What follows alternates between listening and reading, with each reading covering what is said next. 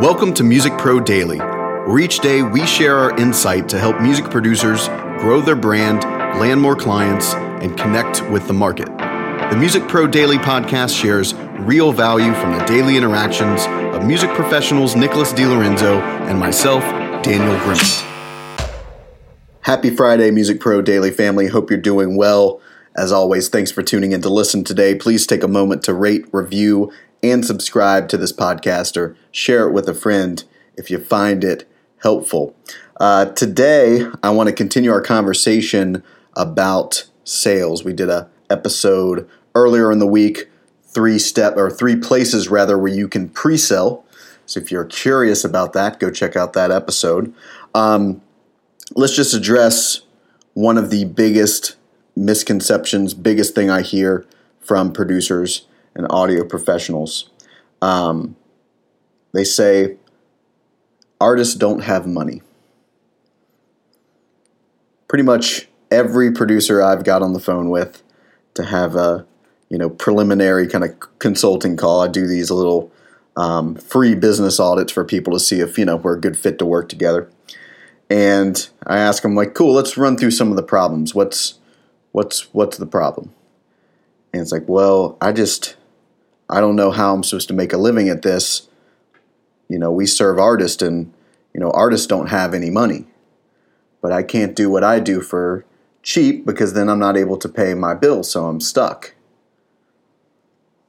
Artists don't have any money. So this is not true. If that were true, then why do my clients consistently land $1,000, 2,000, sometimes $3,000 songs with independent artists? My production company did it too. If that were the case, if artists didn't have money, there wouldn't be full time producers and mixers and stuff, and there are. There are plenty of them. So that's not the issue. When I when I ask when I ask them, well, how do you know that they don't have any money? He's like, well, because every every time I say my price, they say they can't afford it and then I'll ask, they can't afford it or they won't afford it. Two very different things. Well, I don't know. I say, you, didn't ask? Nope. It's like, so that was just the end of the call? Yep. That's what happens every time I talk to an artist. I say my price, they say I can't afford it. They like me this, they like the songs, blah blah blah. They like the the portfolio. They just they can't afford it. It's too expensive. Too many of you are afraid are afraid to get in the conversation of money with people. And that's why you're not getting sales. That's why you're not getting clients. You think that by talking about money, that makes you a salesy, you know, skeezy person. Well, no, money's an important topic to talk about. If you make it weird, then of course it'll be weird. But that's not really setting a good example for them either. Because they're going to have to talk about money in their career. No one in the music industry wants to talk about money and then they wonder why they take some deal and then someone else takes half their money. you know?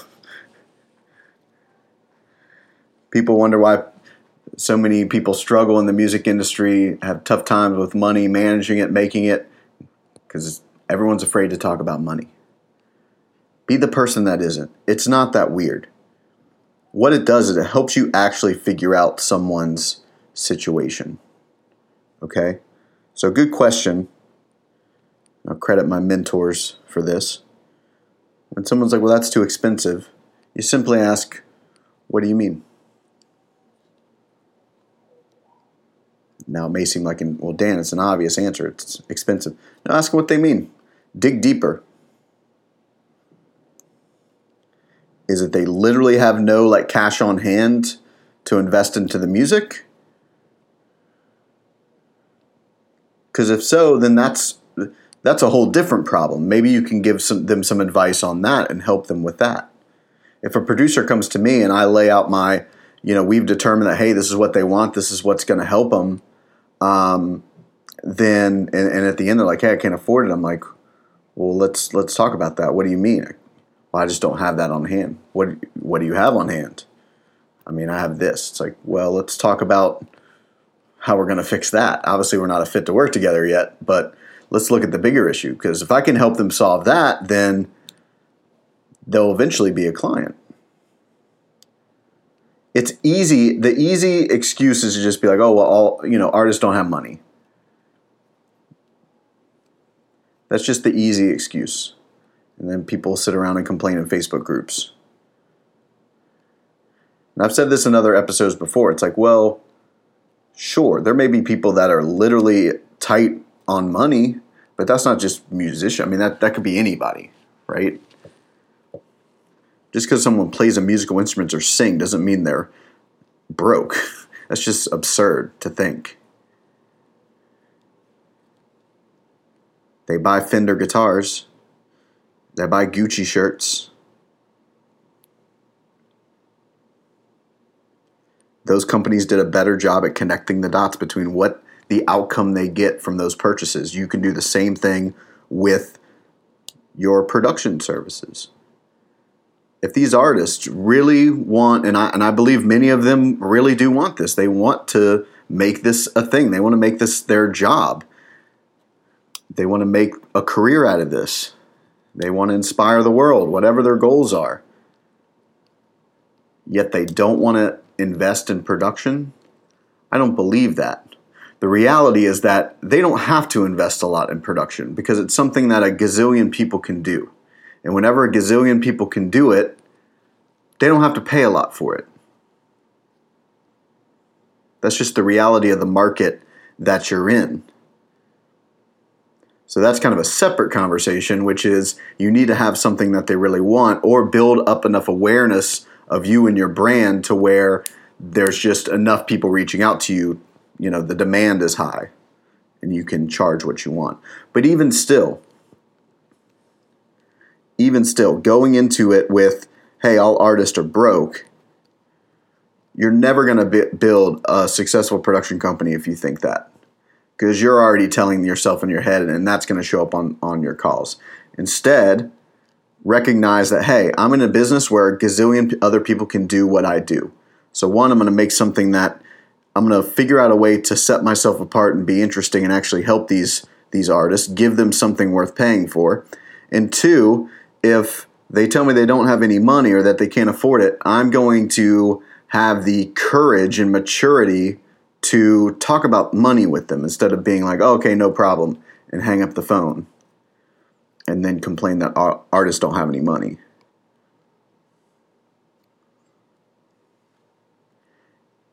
Because what you're going to find is that people buy stuff.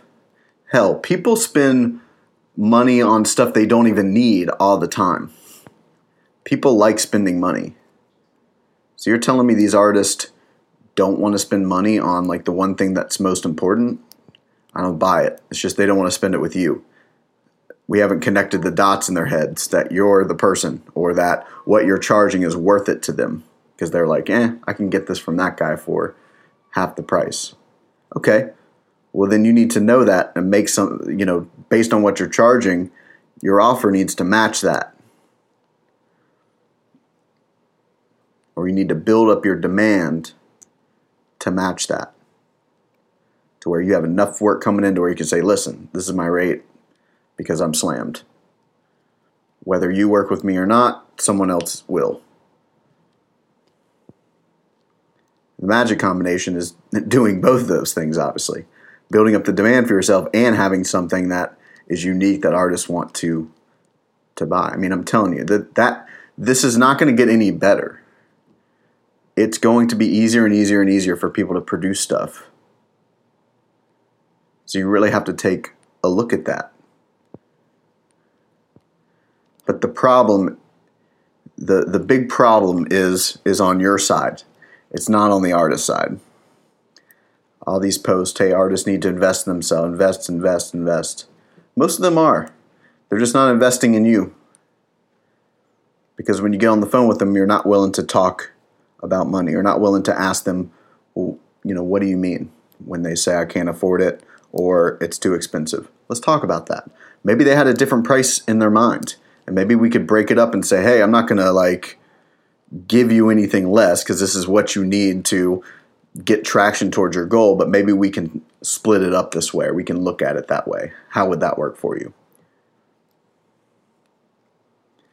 But if you never even get into that conversation, people want to avoid objections at all costs. They just want to get on the phone with an artist there says, Yeah, you're great, I love you, here, take my money.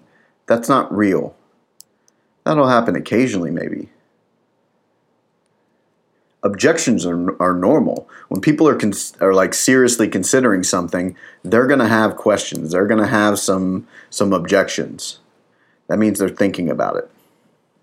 If they don't care about what you offer, they're just like, eh, nah. They'll just get off the phone. Or they'll ghost you. So don't be afraid to have the conversation about money with your artist or with the artist that you're talking to. It's not weird unless you make it weird.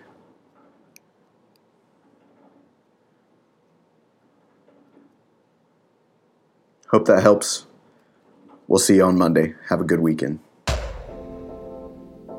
A monumental thank you to those listening and those of you who share, subscribe, and review this podcast. Music Pro Daily is all orchestrated in house by Nicholas DiLorenzo and myself, Daniel Grimmett. The music industry is our shared passion. If you ever want to see more of us in the office or at the studio, head over to musicprodaily.com where you can find links to our socials and stalk more of us doing what we do best. Thanks again for listening. See you tomorrow.